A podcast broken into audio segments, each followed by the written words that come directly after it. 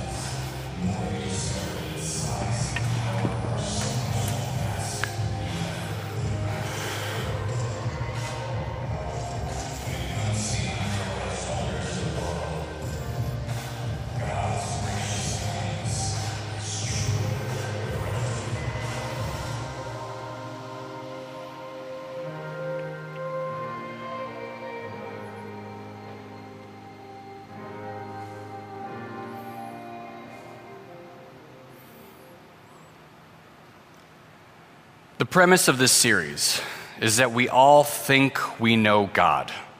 Many of us have spent our lives growing up in faith. We've read the Bible, and so we have this image of God. And yet, much like an iceberg, we've barely scratched the surface. And that if we truly understood God the way He has been trying to reveal Himself to us, we would be overwhelmed with this greatness that is far beyond our comprehension. And this week, I want to look specifically at what it means to, to understand or, have revealed to us the 90% of God that we miss, especially in the face of disaster, pain, and suffering. It's especially crucial right now, right, as we're, we're on a full year now of coronavirus and, and a pandemic. The death toll, the official count recently passed half a million. But aside from those numbers, I'm sure there's no one here that hasn't known at least one person who's passed due to coronavirus, COVID 19. We've experienced not just the loss of life, but the strain on our own lives and resources as we've dealt with job stress and tension, uh, relationships that have been shut down as a result of social distancing. It's been interesting to me as we're in a principal search for our school right now to, to discover as we go out and we look how many principals are just retiring this year. That they just, they've lived through this year of trying to keep a school going and they've just said, you know what, I'm done. This is too hard, it's too painful, time to just check out. And so, what does it mean to grapple with a God who is supposedly good, who supposedly wants good things for us, when, when our whole world has had to push through a global disaster? How are we called to respond and understand God in the midst of this pain and suffering? Now, there's a pretty standard way that I've heard hundreds of times over my lifetime, and I'm sure you've heard it as well, that when we're confronted with pain, suffering, and disaster, the knee jerk Christian response is generally, it's okay. This is all part of God's plan. And I know that we say this out of, out of well intent. We're trying to comfort and reassure people. But this is actually not a great picture of God, if you think about it, right? This is, this is the 10% of the iceberg of God. There, there's something really, really wrong about this. And 10% of the iceberg, that's enough to be deadly. That's enough to sink ships. And that if this is the picture of God, that God has a plan that involves, uh, at this point, millions of people around the world dying, if God has a plan that involves pain and suffering, that doesn't reflect all that well on God. This kind of a God, frankly, sounds pretty crappy. And this is not a new problem this, is, this has been a problem for thousands and thousands of years, all of human history. I think it's best summed up by David Hume. David Hume is a 18th century Enlightenment philosopher who greatly influenced our own founding fathers. And he summed up this problem with this idea that this is all part of God's plan. He summed it up pretty well. He said, Look, this Christian God, if this God is willing to prevent evil, but he's not able to, well, then he's not omnipotent. He's not all powerful. Or maybe he is all powerful. Maybe he is able to stop evil. He's just not willing. Well, then he is malevolent. Is he both able and willing, the way Christians seem to say that he is? Then we got a problem because then from whence comes evil. And so when we settle for this 10% version of God, we settle for something that's incomplete because if this is what we have, what we have is a God who is able to stop evil and yet doesn't, as we can see all around us, then this isn't a good God. This God is malevolent. This God himself is not good, he's evil. So we have to come up with a better answer to this problem of evil, disaster, suffering than just this is all part of God's plan. Because if that's the answer, I don't really like that God. I don't know that I would want to spend my life worshiping that God. So as we wrestle with this this morning, I want to start with just, just one thing, it, it, just to, to really kind of draw a line in the sand with you now that disaster, suffering, pain is not part of God's plan for you. God did not choose to inflict suffering on you. God did not choose for your loved one to die. God did not intend for that relationship to be broken. God did not want you to experience rejection. God did not inflict trauma upon you. I promise you that He did not. Now, before we go anywhere else this morning, we start there. God did not do these things, those were not part of His plan for you. That when we look at those things, we can see some pretty clear agents behind them. That it's the works of the devil, it's the sin of fellow broken humanity, that there are these systemic reasons why these things happen, but they were not God's intent for you and for your life, I promise. But it doesn't help us with the, with the ultimate question because then the question still just becomes but then why didn't he protect me from it? Even if he didn't intend it for me, even if he didn't choose it, it wasn't his plan, God could have stopped it. Why didn't he? And when we ask that, we're much like the woman Maggie uh, in a book that's a really powerful book, and they made it into a movie called Joshua. And in this, the book and movie, the premise is, is what if Jesus came back today and was just kind of walking around and interacting with people the way he did 2,000 years ago? And in that story, Joshua, the Jesus figure, is confronted with Maggie, a young woman who lost her husband tragically. And as he's talking with her about her life and her grief, this is how the scene goes.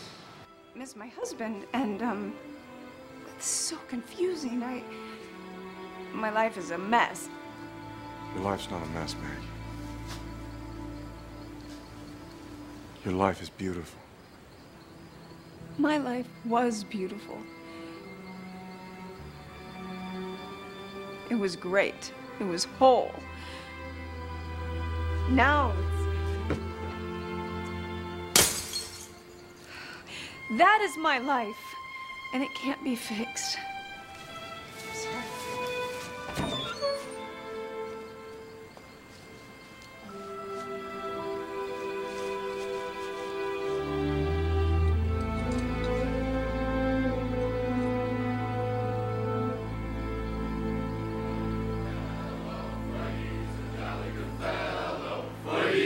When your life is smashed into a thousand pieces on the floor, the answer is not this was God's plan for you. We have to change the metaphor. And so, whether you're someone that's trying to talk with a woman like Maggie or whether you're someone who's experiencing it for yourself now, we, we, we got to find a different way to engage with God. We've got to look at how He truly reveals Himself to us. And so, here's what I'd like to explore with you today that God has something bigger than a plan for your life. God has a story. You see, plans, these are the works of architects. This is blueprint and, and, specs. But that's, that's too black and white. That's mechanical. That's not, that's not this organic thing that God's trying to create for us. And so, the first premise I want to say with you today is that God is not merely the original architect, the one who created the universe and everything that's in it. God is also the original author and that God didn't just create, make creation as some amazing, wonderful playground, He also filled it with people to live amazing lives of adventure and story. That God created you, He created me to have stories of meaning and purpose. And this goes beyond any sort of, of um, clinical plan. But here's the thing about stories Think about every story that you've known and loved. Picture your favorite story. There is no good, meaningful, true story that doesn't involve disaster. Not only involve it, it generally starts with it. That the start of a true, meaningful story is always something bad. Picture every Disney movie ever. There's a reason all the main characters are orphans or have their parents killed or, or lost some point in the first 10 minutes, because that's the quickest way to start a story of power uh, and, and fulfillment. Or think of it the, the, flip side. I talk about this with my kids a lot. Think about uh, reading a story where nothing bad ever happened to someone. Think about reading a story about a young, young kid who woke up on time for school and breakfast was just ready, and then they went to school and everybody at school liked them. And then they, they had practice after school or they had a game and they, they scored the winning goal and, and, and they always won every game they ever played. And, and, and, right, and just everything that, that went, happened went well. That would be the most boring story to read. We wouldn't want to read that story. And, and just as true, I think, is that we wouldn't want to live that story either. We think we would. We think we'd want a story where everything just goes well, where everything's perfect. And yet, I, I don't think we ultimately would.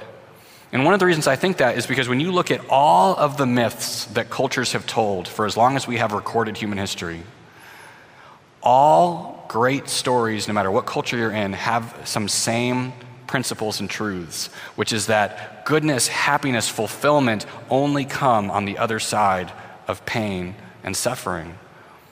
Joseph Campbell is the world renowned expert on the monomyth, and he's the one that really pointed this out. He's saying that there's, a, there's something true, something deeper than any culture, any surface thing that you talk about, which is that there are just some true things that, that can't just be something that humans made up.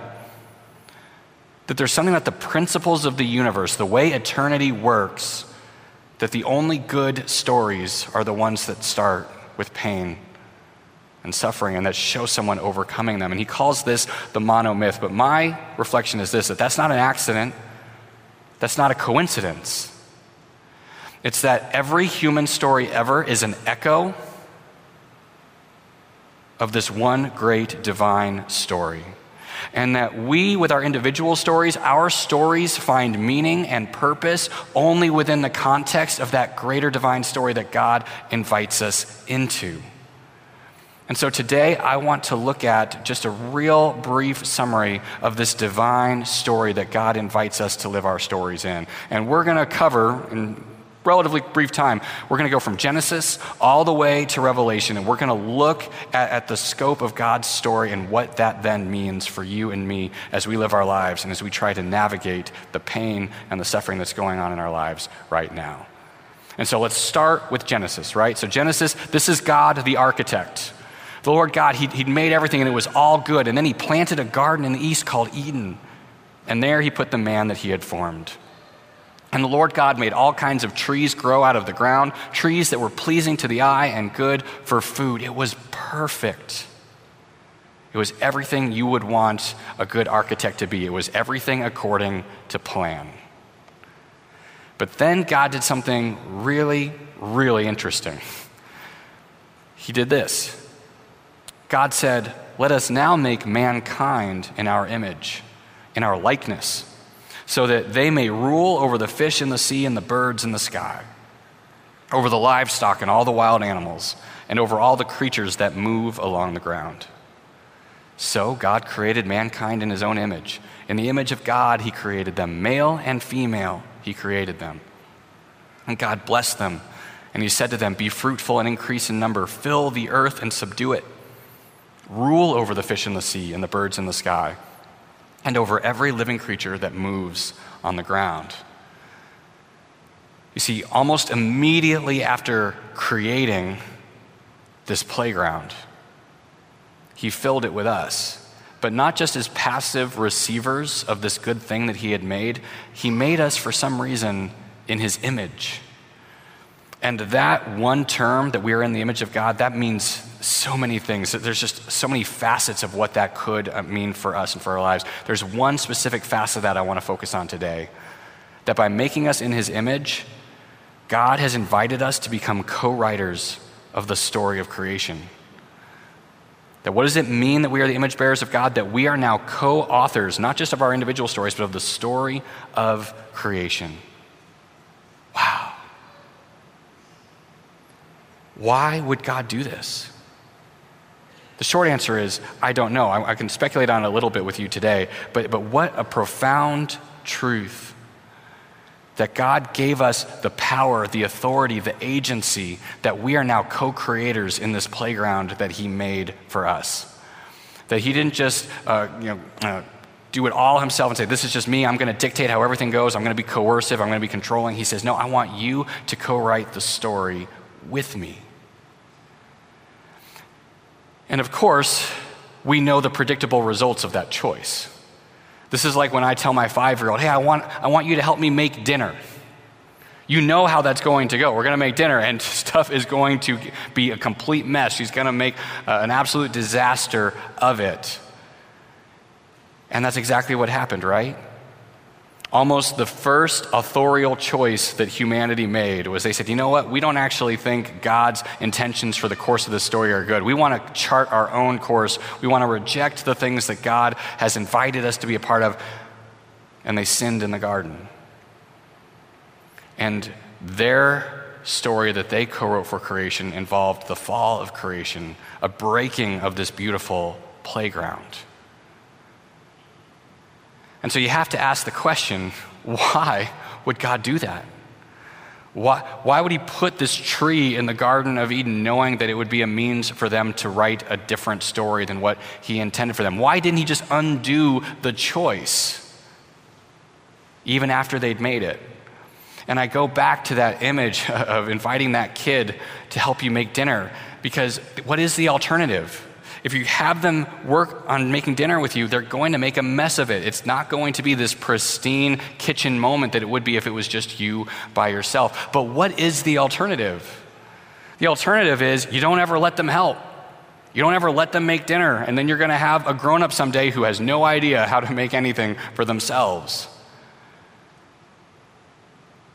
And so, why would God choose to invite us to be co authors of His creation? Why did He choose to let us partner in writing a story, knowing full well that we would mess that story up? This is not just a theoretical question for me. In fact, this is a pretty personal question for me. Uh, I'd been working in youth ministry for over a decade when my wife and I found out that we were pregnant with our first child. And as someone who'd been in youth ministry, I knew the devastating and harrowing statistics of what it was like to be a young girl in our society.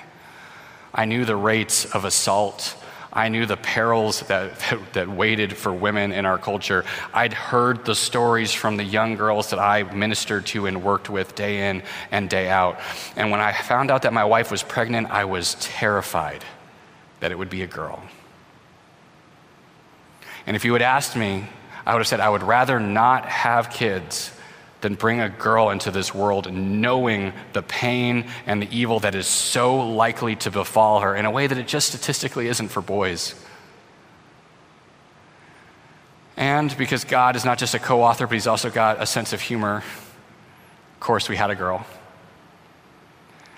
And 11 years later, here's what I can tell you I still live in fear of the dangers and the evils that might befall her.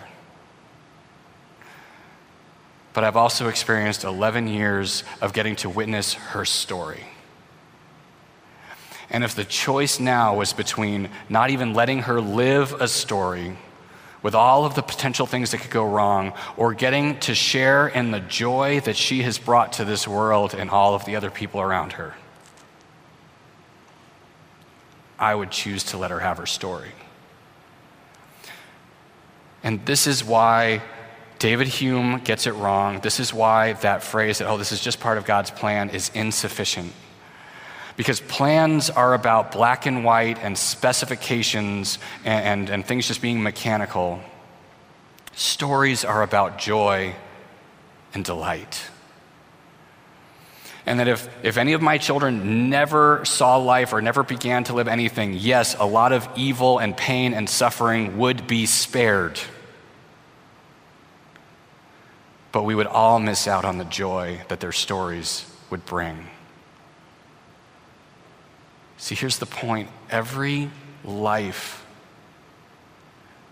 brings delight to this world. Your story makes the world immeasurably richer. And so, why did God choose to let us be co authors? I have to think it's because He knew that the joy and the delight would far outweigh the evil and the pain. And that in the moments that we're going through the disaster, it, it's so tempting, it's so easy to say, oh, this was His plan. And, and, and we have to stop saying that because we have, to, we have to really grapple with the fact this is not part of His plan. This is a cost that we have chosen but that will result ultimately in more delight and joy in the world than if our story hadn't existed. And here's how I know this.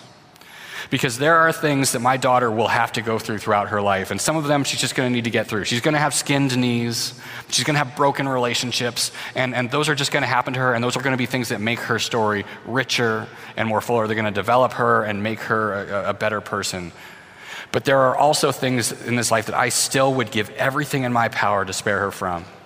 That if there were a truck gunning towards her, I would dive in the way. I would do anything I could to spare her the worst consequences. So even though there's going to be some pain in her life, there's going to be some suffering, I would not let anything happen to her that would bring her story to a tragic end. I would take a bullet to keep her life and her story moving forward. And that's not just me, that's what God's done for us. That when He watched us make this choice in the garden, when even now He watches you and me make decisions for our story that He knows are not going to end well for us, He doesn't undo them. He doesn't make them not count. He doesn't coercively control us and prevent us from making mistakes. But He does throw Himself in front of the bus so that our, stakes, our mistakes can't ruin our life or make it end in death. One of God's prophets, Isaiah, he says it this way. He says that when God saw the story that we were choosing to write for ourselves, all of the pain and the death that it was bringing on us, he chose to become a human and live right alongside us. And this is how Isaiah described Jesus. He was despised and rejected by mankind a man of suffering, and became himself familiar with pain and disaster. Like one from whom people hide their faces, he was despised, and we held him in low esteem. Surely he took up our pain and he bore our suffering, and yet we considered him punished by God, stricken by him, and afflicted. But in fact, he was pierced for our transgressions, he was crushed for our iniquities. The punishment that brought us peace was now on him, and by his wounds we received healing. We all, like sheep, have gone astray. Each of us has turned to our own way, tries to write our own story, and so the Lord has laid on Jesus the iniquity of us all. Once he invited us to be co authors of creation, God honored that choice. He didn't undo it, he didn't make our decisions not count anymore. He didn't try to control our actions. He could only control his actions. And so instead of this picture of God being some sort of Machiavellian chess master who's moving pieces on a board and he's willing to sacrifice a knight for the sake of some end game against the devil, the only sacrifice God was ever willing to make was himself so that you and I could win the game, so that you and I can have a story that transcends any bad things that might happen in it. This has been a hard year for me. I know it's been a hard year for you. But the thing that's kept me going, thing that's kept me putting one foot in front of the other, is that every step of the way, I have God's actions right there in front of my sight. That when it's tempting in these moments of hardship to think that maybe I messed up, maybe this is my fault, maybe God's punishing us for something that, that we did, maybe that's what this pandemic is, and, and to just remember, remember, remember that God willingly endured disaster and suffering of his own. He made a choice to put himself right in the thick of it. He didn't have to. He could have stayed up in heaven just kind of judging our stories from way up there. Instead, he entered into it. He willingly put himself in a position where he knew he would be tortured to death. Because he knew that by that act of pain and suffering, by this, this one moment of co authorship that he chose for himself, he could change our stories forever. And so when I'm tempted to feel a little too sorry for myself, I, there are a few things that this truth does for me. First is it just helps me keep my own tragedy in perspective.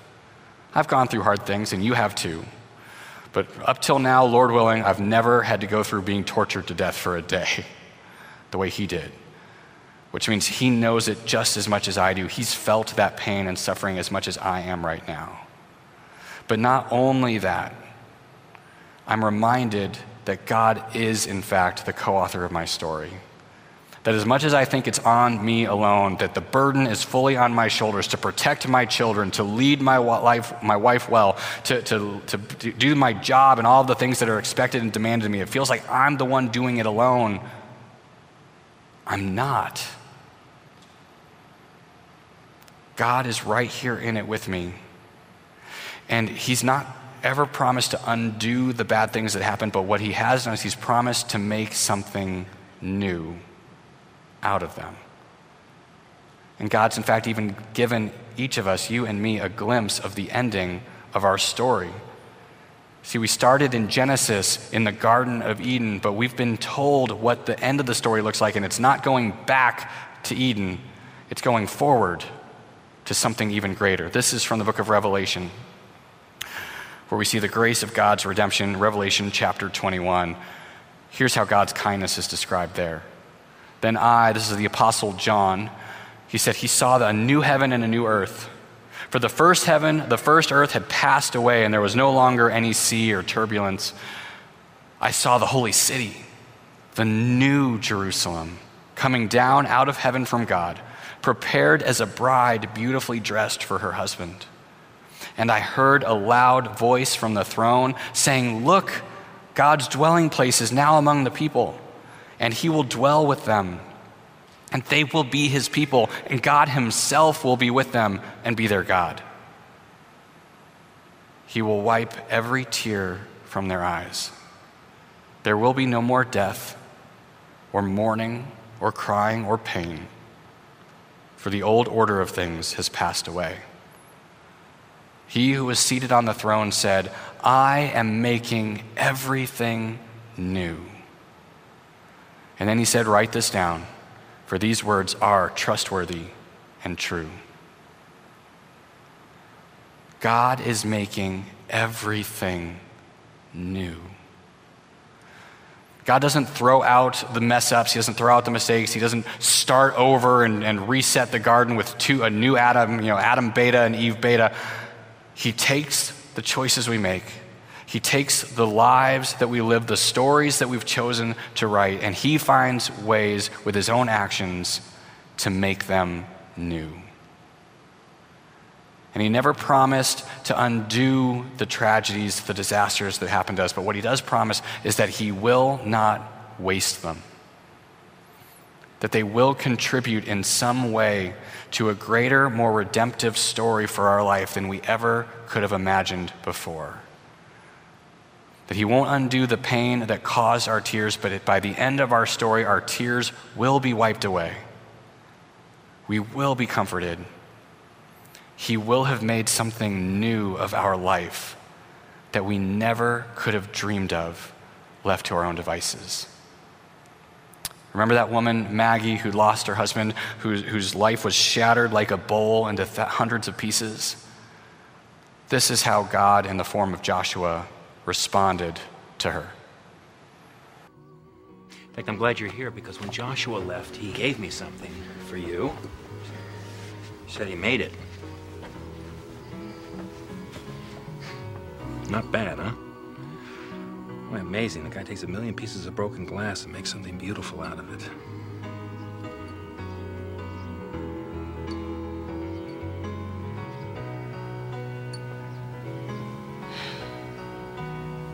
Something whole.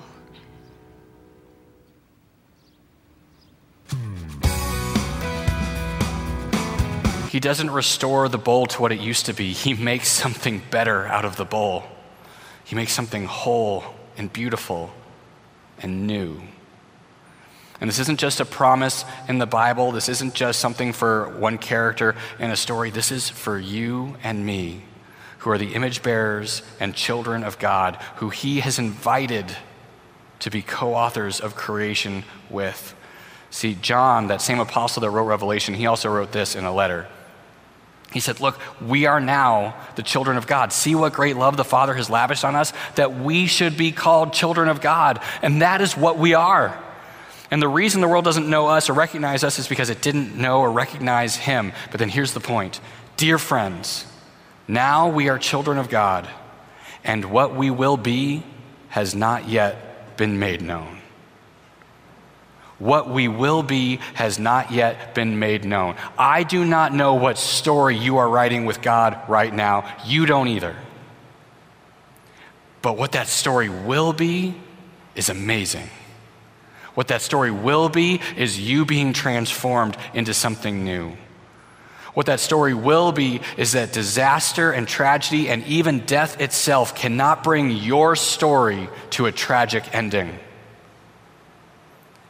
because God's written something better for you.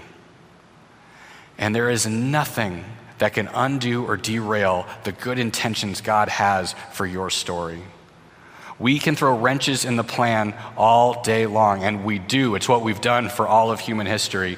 But God will not let the wrench derail the redemptive, transformative story that He's inviting you to write with Him every single day of your life.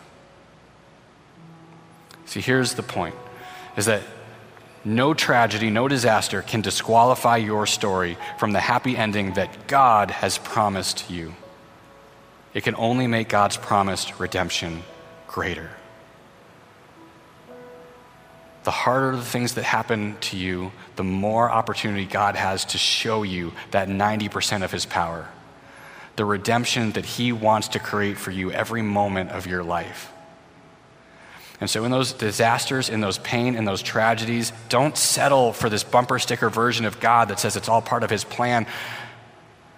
Rest in the truth that God delights in your story so much that He was willing to let you be a part of writing it with Him, that He was also willing to sacrifice Himself to make sure that nothing you could do would ever truly separate you from the happy ending He has for you, for me, for all of us who are his children, his image makers in this story of creation. Amen. Let's pray. Lord God, right here, right now, I submit myself to you, to the story that you desire to write for my life. A story not where everything is easy, where everything goes according to some plan but a story where your mercy and love and kindness is evident through every detail of my life. And so, Lord, I pray right now with boldness, not that you would protect me from pain, but that you wouldn't waste my pain. That you would use it to change and grow me. That you, that you would use it to bring redemption, not just in my life, but in the lives of others around me. And Lord, that all we who are your image bearers, your children, that we would write something beautiful and new with you at our backs. We pray this trusting in your name. Amen.